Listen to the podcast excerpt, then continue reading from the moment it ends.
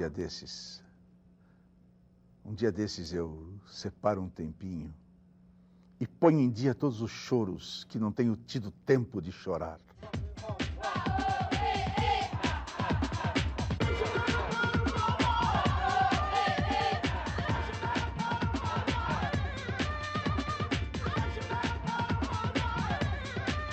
A vida, a vida. Provocações ainda aqui, hein? Meu Deus do céu. Preparem-se, preparem seus corações. Sabe quem está aqui ao meu lado? É um político. Político? É. Muito mais que político. É um personagem da história do Brasil. Aos 33 anos, foi ministro do Trabalho João Goulart. Aos 35 anos, um dos que estavam na primeira lista de cassações da ditadura militar. Viveu exilado na Iugoslávia, no Peru, no Chile, no Uruguai, na Argentina, antes, é claro, das tragédias nacionais desses países. Ah, essa América Latina também, hein? Voltou ao Brasil. Elegeu-se vice-governador de São Paulo, mas renunciou para se candidatar. Aliou-se a Fernando Henrique Cardoso, mas rompeu com ele logo no início. Este político, este verdadeiro desencontro com o poder é Almino Afonso. Almino Afonso. Quando é que você vai passar quatro anos no poder? Já não creio. A idade avançou, as circunstâncias políticas são as mais diversas. Já não é fácil ser candidato por um conjunto de circunstâncias que vão desde, às vezes, a revolta íntima até as faltas de recursos materiais. Na idade que estou, já não posso pensar em ao poder como você fala. Precisa muito dinheiro para ser candidato? Eu suponho que sim. Os grandes vitoriosos são quase sempre homens que ou têm ou conseguem ter. Curioso isso, hein? É verdade. Quer dizer que a democracia é mentirosa. Ela é, em grande parte, uma grande cena. Uma grande cena. Vamos ver. Falar com Almino Afonso sempre é é o passado, a minha vida, os espectros que voltam nas nossas cabeças. Eh, Por exemplo, Gustavo Capanema dizia que na política tem-se que ter uma parcela de energia e outra parcela de jeito. Você, nesse seu meio século de política, você foi mais energia ou jeito? Acho que mais energia. Honestamente. Acho que o jeito muitas vezes me faltou para poder driblar, para poder contemporizar, para poder aceitar as regras do jogo dos dominadores. Não é fácil ter jeito quando de repente a revolta lá dentro vem mais forte. Eu sou menos do jeito. Eu era mais do combate, da participação ativa, do querer fazer algo. Eu acho que essa é a minha marca, mais do que o jeito. E todo esse tempo na política e o Brasil nunca melhora, nunca melhorou. O que, que acontece com esse país? Eu acho que, apesar dos pesares, algumas coisas melhoraram. Não é? Uma delas é esta consciência crítica da sociedade que cresceu. Eu acho, se eu tomo em conta os anos 60, quando eu, jovenzinho, comecei a vida pública, e hoje, eu diria, há uma tomada de consciência maior na sociedade. Mas continua, segundo a Organização Mundial de Saúde, a Fundação Getúlio Vargas, 50 milhões de indigentes. É verdade. Você vai ao Aurélio e indigente é pior que a pobreza. É verdade. Não sei quantos milhões de analfabetos. É verdade. O que é que pode ter melhorado? Só a visão crítica? Eu- mas é que a visão crítica detona o restante. Você vai ter eh, homens públicos mais vigiados, mais fiscalizados, mais acusados eh, na, na área da improbidade, na área da incorreção, coisa que no passado era mais abafado. Se eu tomar em conta o número de homens públicos de relevo que perderam o mandato, que foram processados, que estão aí na periferia, eu diria, isto não houve no passado. Então eu diria, isto é novo. Eu vejo isto como um ponto de otimismo. Almino Afonso, o romântico, meu Deus do céu. O romântico tem que acabar, Almino. O romântico tem que se fuder, pelo amor de Deus. Não seja tão romântico. Tudo bem, vamos lá. Vamos falar de alguém que falou coisas bonitas que eu, não fui eu que falei. Vou dizer uma frase do Mao Tse-Jung. Pode? Pode. Então, vamos Vamos ver se você diria essa frase. A política é guerra sem derramamento de sangue. A guerra é política com derramamento de sangue. Qual é a pergunta? A pergunta é a seguinte: a guerra do Bush, por exemplo, é política com derramamento de sangue? É a estupidez triunfante. Não é mesmo? Não conheço nada mais triste, mais deplorável na história recente da humanidade do que esta figura. É, é a estupidez triunfante. E é Até quando caminha, caminha quase como um orangotango. Essa, essa, essa volta ao nacionalismo americano fará voltar certamente uh, as bruxas de Salem do Arthur Não é Miller, verdade? Né? Bom, vamos lá. Agora, é verdade. me diga uma coisa. Política é como a esfinge. Se você não não resolve os problemas que ela te pergunta, se você não a decifra, ela te devora. A política te devorou? Em grande parte, sim. Porque, veja, um conjunto de circunstâncias interromperam a minha vida política em certos momentos de ascensão evidente. Traduz dar... isso para nós. O que quer dizer isso? Quer dizer o seguinte: você falou ainda há pouco que eu, com 33 anos, era ministro de Estado e da Previdência Social. Pois bem, naquele período antes do golpe, eu estava previsto para ser candidato a vice-presidente da República com Juscelino Kubitschek. Era um voo. Mas veio o golpe, foi-se o meu voo. Lá ficaram 12 anos de exílio pelo, pelo, pelos países da América Latina e um pouquinho na Europa. É? Retorno, depois de 12 anos lá fora, retorno. Sou candidato ao Senado. Tive 2 milhões de votos, não é pouco. Não é pouco. Quer dizer, hoje 10 milhões. É, é, verdade, não é verdade? Estaria disputando aí com, com o Mercadante. 2 milhões de votos. Perdi para o, o, Severo Gomes. Muito bem. Era uma vaga só. Ganhou o Severo. Oito anos. O Severo não me deu um dia de exercício do mandato. Um. Me bloqueou. Me bloqueou. Muito bem. É, é, construo aqui, através da, da, da, do passo seguinte, que foi a vice-governança, uma possível candidatura ao governo. Corri esse estado, cidade por cidade, município por município. Plantei o que pude. Eu era o candidato natural do PMDB na época. Natural. Se eu contasse com o apoio do governador, que era implícito, parecia ser, eu teria logrado eleger-me. Se tivesse logrado eleger-me, as asas cresciam, porque governador de São Paulo, qualquer um, cresce, a não ser que seja totalmente imbecil. Começa me puxou o tapete. Me puxou o tapete, não é verdade? É, é, e lançou à última hora o Fleury, é, da maneira mais incompreensível. Perdi eu a chance de chegar ao governo de São Paulo. É Havia alguma, alguma razão mais profunda para ele fazer isso? Eu, lá no íntimo de mim, acho que sim, mas preferia não decliná-lo. Mas isso, esse programa é para declinar. Eu sei, quando a gente sabe as, o, os verbos todos, a gente declina. Quando não sabe, diz apenas a metade. Como é que está a tua relação com ele hoje? Eu diria que é, é, cordial, não mais que isso. Que gente civilizada, né? Maravilha. Agora, na guerra só se pode ser morto uma vez, na política diversas vezes. Quantas vezes você foi morto na política? Eu considero três. Uhum. Eu considero quando houve o golpe de 64, que foi realmente um, um corte na minha vida pública, eu tinha 35 anos, né? estava em plena ascensão e. Né? Quando eu estive para ser candidato a governador e com enorme chance de ganhar, perdi, porque houve essa, esse obstáculo que já me referi. E mais recentemente, eu acho que se nós tivéssemos feito um acordo aqui em São Paulo com o Lula, ostensivamente, como era a pretensão de muitos de nós, eu podia ter sido candidato ao Senado também e provavelmente teria me elegido. Olha, ó, ó, o outro lá cortando aqui. Lá é baiano fudido, ó. Ó, olha lá.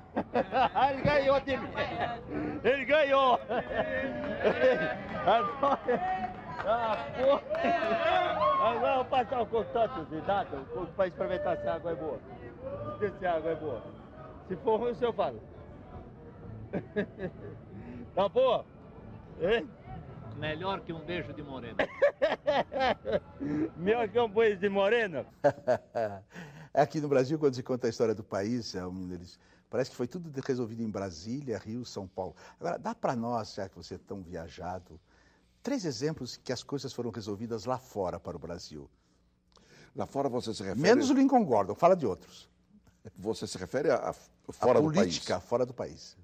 Ué, A começar pela nossa independência, talvez, não é? Com a Inglaterra no meio, não é mesmo? Uhum.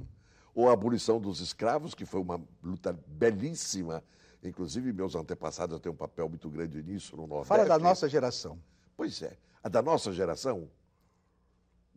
Eu, não tenho como fugir do Lincoln Gordon, não. Não sei por que você quer eliminá-lo. Não, não é? quero eliminar, não. Porque o, o- o papel aí dos Estados Unidos foi flagrante, né? Flagrante. É tão flagrante assim que eles concordam também? O Gordon, o Lincoln Gordon, o Carter, eles concordam? Eu não quero saber se eles concordam, mas a evidência é absoluta. Você sabe que os americanos, os- o, o- o Magalhães Pinto havia composto na, na- em Minas um secretariado que era um, um ministério, era um ministério. O que objetivava ele com aquilo era poder alegar o chamado estado de beligerância. Quer dizer, um país de fora dizer eu estou apoiando aquele que está em estado de bel- beligerância com o governo federal. Isso foi tudo tramado e consertado. É, Eu me lembro, em entrevista de Veja, março de 78, você fala sobre a necessidade de surgir um partido popular de massa que levasse em conta o conjunto da sociedade. Aí surgiu o PT. Era dele que você falava? O PT nasce de um conjunto de, de- de- de iniciativas, da qual, até para espanto de muitos, o próprio Fernando Henrique participou, eu próprio. não é? Porque quando o Lula, pela primeira vez, fez uma referência à necessidade de um partido dos trabalhadores, nós estávamos juntos em Salvador. Ele, Fernando Henrique e eu, num congresso de petroleiros. Quando o Lula, que começava a crescer como líder sindical, né, e, e, e diz: o que nós precisamos é de um partido de trabalhadores. No nosso retorno, no avião, já havíamos discutido o que podia ser isto. E foram meses de discussão sobre esta hipótese, até criarmos aqui em São Bernardo eh, um congresso, Congresso de São Bernardo chamado, com intelectuais, com 33 deputados federais e três senadores, com dirigentes sindicais do país inteiro, liderado em grande parte pelo próprio Lula, para discutirmos o que seria esse partido alternativo. E quando nós estávamos em plena, em pleno parto desse partido alternativo, alguns outros dirigentes sindicais né, eh, na cidade de Lins lançam o PT. E o Lula, que estava conversando conosco sobre essa hipótese que eu estou dizendo, não pode deixar de aderir de imediato àquele PT que nascia daquela forma. Aí houve uma divisão de águas. Eu não seguiria nenhum exemplo estrangeiro, porque todo o país do primeiro mundo, eles governam através de injustiça. E com injustiça não se pode governar.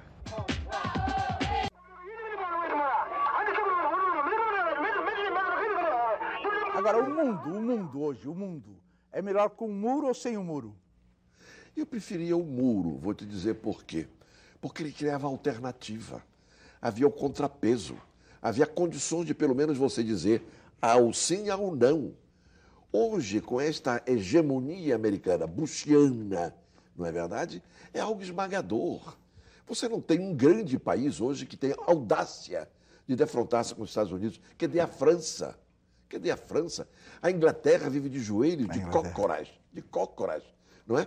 E este cidadão para baixo e para cima a fazer a, a- sua, a sua chantagem eh, de uma guerra que ele não deflagra, enquanto o Saddam parece que até ri dele, né? Tem a impressão. Vamos falar um pouco dessa sua América Latina.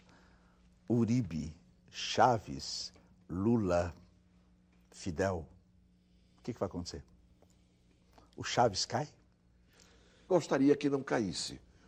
Porque eu tenho dois instantes na minha concepção, na minha visão do, do, do Chaves. Quando ele se elege, ele era um pouco aquele canastrão falante, não é? Um pouco tosco. Um pouco não, muito tosco. Eu assisti aquilo com pouco, pouco entusiasmo. Mas gradualmente eu fui vendo que ele cumpria um papel de ressonância popular que o diabo dessa América Latina precisa outra vez. Passei a dar meu voto de esperança a ele, não é? O Fidel eu não tenho por que de- desdizer a minha juventude. Não tenho por que desdizer. Quem quiser que desdiga, eu continuo um admirador do Fidel, é uma das grandes figuras desta história contemporânea. Lo que disse Fidel, eu hago, os outros não. Não é verdade? Ah, mas, E agora, o Lula igual. O Lula igual. Todos nós vimos o Lula crescer devagarzinho, não é mesmo? Hoje, este cidadão é um chefe de Estado. o mundo está a favor do Que Lula. coisa fantástica. A personalidade de Lula é superior à personalidade hoje, no, neste ano, do Papa. É verdade. Mas me diz uma coisa. eh, como é que você indicaria alguma coisa para que as pessoas acreditassem no poder em matéria de educação? Eu diria que creio que coisas óbvias, porque é curioso, eh, Abujan, quantas vezes o óbvio é declarado, não é mesmo? Eu me lembro de um dia um, um- debate do Darcy eh, Ribeiro, numa daquelas eh, reuniões de cientistas eh, sociais, etc., durante a ditadura, em que ele dizia: né, Eu gosto de fazer o discurso do óbvio. Não é? E, realmente quem é que não diz que precisa fazer realmente uma, uma política educacional que atenda de imediato ah, o problema da- das classes pobres e acabe com o analfabetismo? Todo mundo diz. É Kafka, né? Não é verdade? Kafka, é um negócio kafkaniano. Assim. Kafka- Todo mundo quer reforma agrária, todo mundo quer reforma da educação, todo mundo quer. E não se faz nunca. Por Mas quê? é- é- essa da educação, então, é uniforme. Eu não vejo ninguém dizer diferente. Você vê? Não vê. Sentados aqui, todos. Todo, mas todo mundo. Fala todo. Entretanto, nós continuamos com essa enorme chaga que é o analfabetismo e uma educação que se aumentou numericamente as escolas, mas não sei se aumentou na qualidade, não é? Não, eu me lembro, qualidade- por exemplo, você é da minha geração, ou eu sou da sua, um pouquinho mais velho que você. Quando eu cheguei a São Paulo, eu sou do extremo norte. Quando eu cheguei a São Paulo, em 1950, o Colégio Roosevelt, Colégio do Estado, era uma coisa memorável. Todo mundo citava como um padrão de educação. Disputavam-se vagas para ir para lá, não é mesmo? Qual é a forma que você indicaria hoje para isso acontecer? Não sei, um governo que realmente acredite nisso, não é? Que se podia pensar. Algum governo não acreditou nisso? Eu diria que o Fernando não deu à educação o padrão que se precisava, não é? Apesar de todo o, o- o entusiasmo com que ele próprio sempre homenageou o, o- o- o ministro Paulo Renato, estas coisas que nós estamos falando estão aí ainda ou não estão? Estão aí ainda, não é? Houve esta, esta forma de corrigir as, as, as defasagens do- do- da, da escola pública, sobretudo na- na- nas universidades, através do chamado provão, etc. Mas a verdade é que se eu pegar o que eram as grandes escolas antes e o que é hoje, continua um grande número de pessoas com títulos que não são prevalecentes. Escuta aqui. Bagunça já tem nessa cidade, bastante. Só que ninguém vê. E quem vê não liga. Você vê, tem guarda municipal, PM, tem carro ali, tem choque, tem civil, tem tudo. Cadê? aí o vagabundo tá solto aí? Adianta nada. Ali é proibido vender um veneno, ele tá aqui o guarda. Eles estão vendendo veneno ali. O mundo, como é que está? É, o mundo é, é a fase, é a fase terminal. Você sofreu por ter sido massacrado politicamente? Durante muito tempo, não. Porque talvez a idade dava na frente uma perspectiva de que eu podia continuar, não é? Podia avançar. Hoje isto me magoa mais. Isso me magoa mais. Há uma contradição entre a expectativa e a idade inelutável, correndo a cada dia. Complica. Alguém do poder conversa com você? Hoje, eu diria que sempre mantive boas relações, desde que entrei na vida pública, com os homens do poder, porque muitos deles são, inclusive, de minha geração. Comeram nessa mãozinha sua, né? Não comeram, mas talvez partilhamos o mesmo pão, alguns. Me diga uma coisa: qual foi o melhor autor que você leu e o melhor autor que você não leu? Olha, se eu disser qual é o melhor autor, não vá fazer uma análise eh, de grandeza literária, eh, eh, de consagração. Eu vou lhe dizer algo que ficou dentro de mim, não é? Você disse que queria aqui fazer uma, uma conversa sobre alma. Arrancar a tua alma. É alma, alma. Para mim é Vitor Hugo. Para mim é Vitor Hugo. Victor Hugo. Victor Hugo. O o- os Miseráveis, para mim, me marcaram tanto, tanto, tanto, não é? Tudo ali. Você se sentia Jean Valjean ou o policial? Policial nunca, né? O Javert, não é verdade? O Javert, O né? Mas o Jean Valjean é uma figura fantástica. E aquele bispo naqueles primeiros encontros com Jean Valjean. E aquele namoro do Mário com a Cosette. Não é? É, é- é- é um grande romance, porque pega tudo, não é verdade? E qual Pega foi o maior tudo. autor que você não encontrou? Eu te diria que é Goethe. Eu diria que é Goethe. O Goethe do primeiro, do primeiro volume, do primeiro, primeiro volume, eu li e reli em alguns momentos apaixonadamente. No segundo, não consegui, não consegui voar. A culpa é nossa, né? Não é do autor. Não deve ser, Tudo bem de leve, Agora, não deve Almir, ser. você prefere uma obra ou um destino humano? O destino humano, não é verdade? O destino é mais forte. O destino te faz maior do que você é, não é mesmo? A obra é aquela elaboração, sabe Deus, de quantos anos, e nem sempre reconhecida. No que é que você se julga mais hábil? Na observação objetiva? Numa análise introspectiva? No, no que, que você é mais hábil? Eu tenho intuição. Eu tenho intuição, não é? E como tal, percebo coisas às vezes acima do racional. Não, não, não me explico o porquê saber, o porquê sinto, o que porquê percebo. Você não, você não prefere a ciência do que a intuição? Eu acho que a intuição, em muitos momentos, é mais alta, porque ela cria, inclusive, o cientista. Ela o leva a compor e a buscar coisas. é? Caminhar no incerto, como dizia Pascal. Não é Caminhar... verdade? Diz uma coisa. Todos, olha, você não vai responder para mim? Não, ninguém, ninguém. Eu quero que você realmente responda essa, essa pergunta. Assim. Que pessoa faria você atravessar a rua para não passar por ela? É terrível. É terrível. Eu me recordo de uma história, mas não vou poder dizer, que é de um filho ilustre no país, uma das grandes figuras nacionais, vindo de origem modestíssima, e que o pai era um alfaiate, modesto alfaiate. E ele já era estudante de medicina. Ele é uma versão que eu tenho, muito verdadeira, de que um dia ele encontrou o pai e ele atravessou a rua para não encontrar-se com o pai. Não é? Esta imagem sempre me ficou na cabeça. Eu não saberia atravessar a rua. Você é uma enguia mesmo, hein? Por não quê? se consegue segurar essa enguia. Mas eu estou te falando com alma, não estou? Não sei, eu queria sua alma negra, não a alma clean. Agora, é, fala, por exemplo, a maior imprudência da sua vida. Ter sido político a vida toda. Não é imprudência, é? Foi. Veja, eu vim para São Paulo, agora você pode rir de mim, com pretensões a ser poeta. Era a minha grande pretensão. Não me realizei como poeta. Eh, me transformo em advogado. Eu diria que tenho habilidade profissional, tenho gosto. Eu gosto da dialética do direito, pode ou não pode, etc. É uma coisa que me pega, eu gosto. Mas não me transformei no advogado que podia ter sido, como tantos meus colegas são. Entrei pela vereda da vida pública e sofri vários, vários tropeções. Eu acho que foi uma imprudência. Almino Afonso, olha para aquela câmara e fala tudo que você gostaria de falar com uma liberdade que, de repente, não deixaram você usar. Aproveita esse momento, está lá a câmara.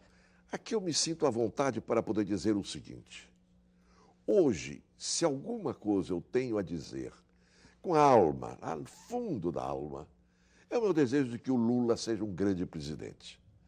É a demonstração de que um homem vindo da origem mais modesta, mais simples, mais humilde, mais da fome, chegar presidente da República é realmente uma caminhada extraordinária. Mas não é só isto o êxito pessoal, é o compromisso que ele tem na luta contra a fome, contra a pobreza, contra o atraso, contra a mesquinharia política. Isso tudo que a vida o ensinou, porque ele não passou pelas universidades. Eu quero que esteja nele o tempo todo, nestes anos que estão diante dele, para que realmente o país saia desta tristeza que é ir e vir. Eu quero que a contradição se estabeleça, que um homem da origem mais modesta faça o que a nação espera que seja feito. Dar um abraço ao menino é a coisa mais falsa. A única coisa falsa do programa é um abraço.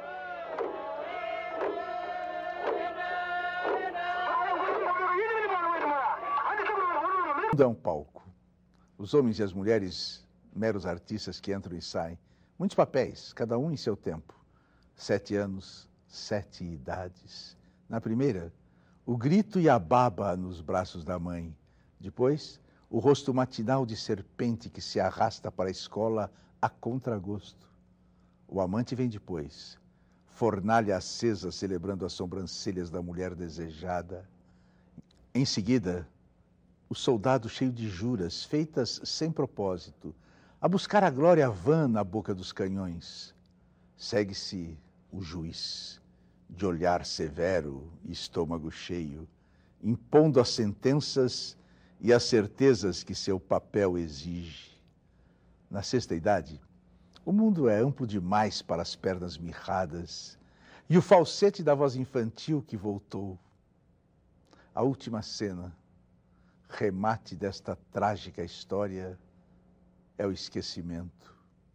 A vista falha, os dentes, o gosto, tudo, nada.